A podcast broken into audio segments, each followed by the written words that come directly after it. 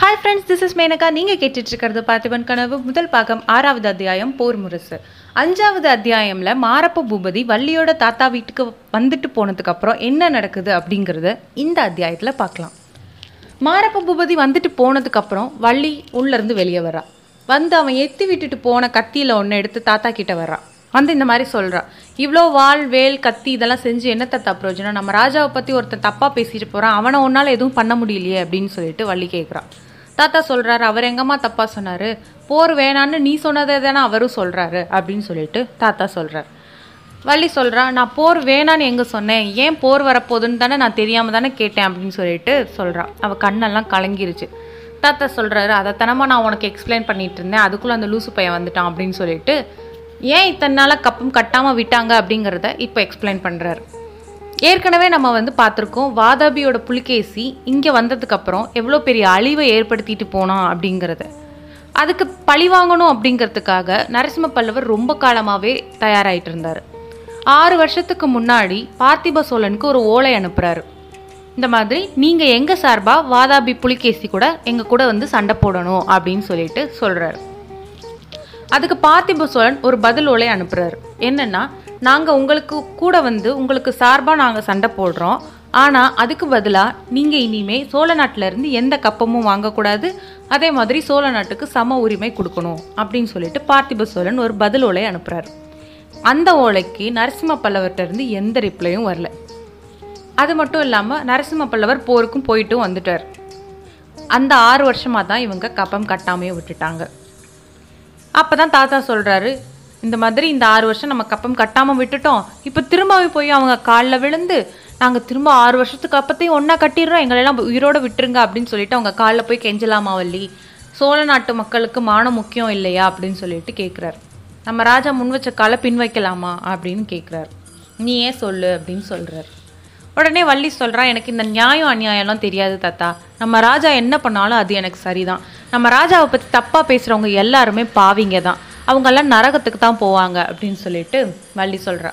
இந்த மாரப்ப பூபை தான் மொதல் நரகத்துக்கு போவான். நம்ம ராஜா எவ்வளோ நல்லவர் தெரியுமா அப்படின்னு சொல்லிட்டு வள்ளி கேட்குறா உடனே தாத்தா சொல்கிறாரு நம்ம ராஜா ரொம்ப நல்லவர்னு எனக்கும் தெரியும் வள்ளி. அதனால தான் இந்த குளங்கெட்ட மாரப்பனுக்கு இவ்வளோ பெரிய பதவி கொடுத்து பக்கத்தில் வச்சிருக்காரு. இவனுக்கு தான் இந்த நன்றியே இல்லை அப்படின்னு சொல்லிட்டு தாத்தா சொல்கிறார் என்ன தாத்தா சொல்கிற அப்படின்னு சொல்லிட்டு வள்ளி கேட்குறான் ஆமாம்மா இந்த மாரப்ப பூபதி நம்ம ராஜா கூட பிறந்தவன் கிடையாது. நம்ம பார்த்திப சோழனோட அப்பா.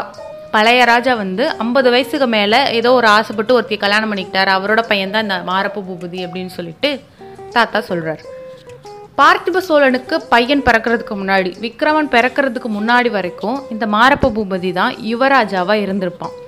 விக்ரமன் பிறந்ததுக்கு அப்புறம் அவருக்கு யுவராஜா பட்டத்தை கொடுத்துருவாங்க.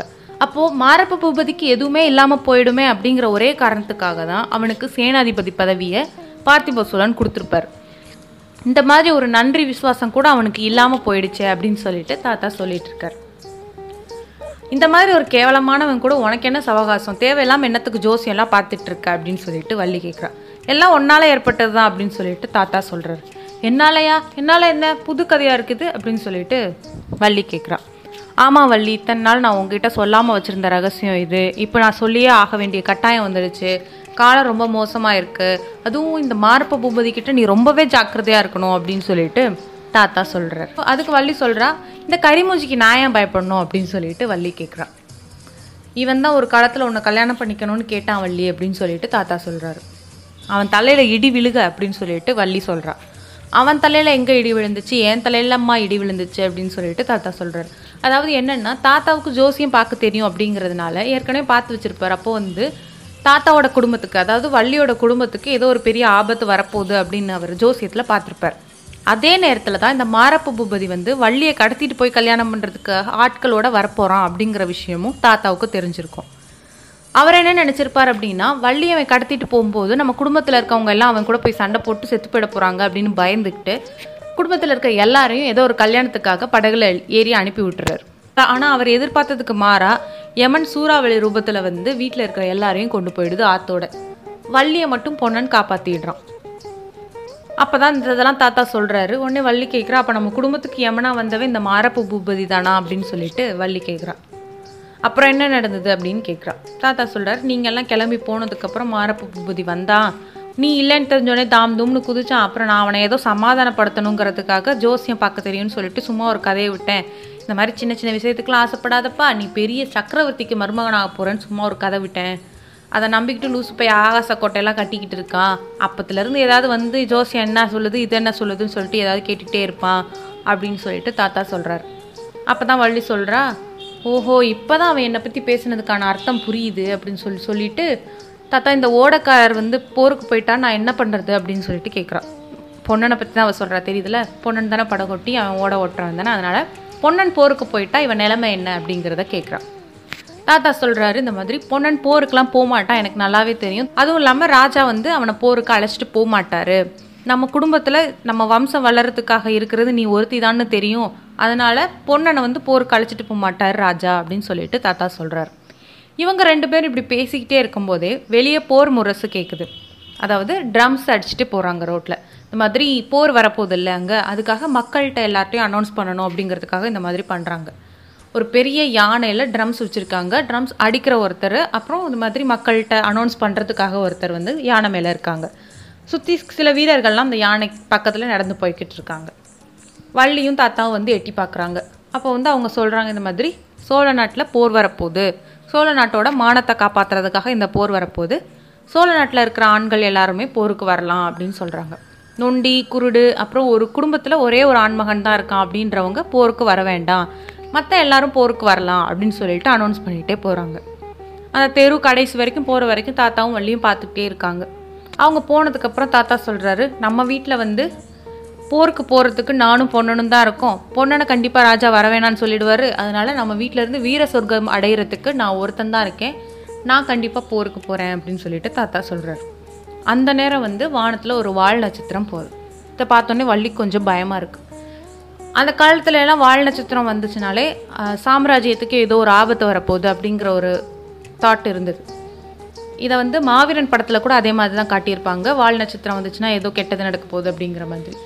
இதே வால் நட்சத்திரம் போகிற இந்த காட்சியை வந்து பொன்னனும் பார்த்துருப்பான். அவன் தான் ராஜாவை பார்க்குறதுக்காக வீதியில் நடந்து போயிட்டு இருக்கான்ல அவனும் வந்து இந்த வால் நட்சத்திரம் போகிறத பார்ப்பான் அவனுக்கும் கொஞ்சம் பயமாக இருக்கும்.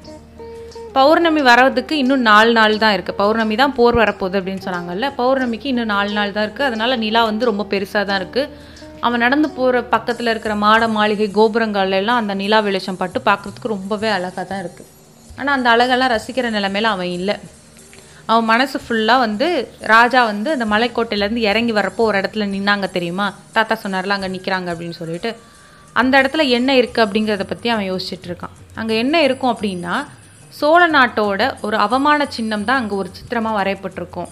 என்னென்னா பார்த்திப சோழனோட அப்பா வந்து மகேந்திர பல்லவர் காலில் விழுந்து அவரோட வாழ்வேல் எல்லாத்தையும் அவர் காலில் வச்சுட்டு எங்களை வந்து அடிமையை ஏற்றுக்கோங்க நாங்கள் இந்த மாதிரி கப்பம் கட்டுறோம் எங்கள் கூட போர் வேண்டாம் அப்படின்ற மாதிரி சொல்கிற ஒரு காட்சி வந்து அங்கே வந்து வரையப்பட்டிருக்கும். இதுதான் சோழ நாட்டோட ஒரு பெரிய அவமான சின்னம் அப்படின்னு சொல்லிட்டு பொன்னன் நினைக்கிறான். இந்த கரையை வந்து எப்படியாவது துடைக்கணும்னு சொல்லிட்டு அவன் ரொம்ப நாளாக நினச்சிட்டு இருக்கான். இதை பற்றி யோசிக்கும் போதெல்லாம் அவன் ரத்தம் கொதிக்கும். பொன்னன் நினைக்கிறான் பல்லவ வீரர்களோட ரத்தத்தினால தான் இந்த கரையை துடைக்க முடியும் அப்படின்னு சொல்லிட்டு நினைக்கிறான். அப்படிப்பட்ட ஒரு சந்தர்ப்பம் இப்போ வரப்போகுது இல்லையா? போர் வரப்போகுது. அதுக்கு பொன்னன் போகலைன்னா எப்படி?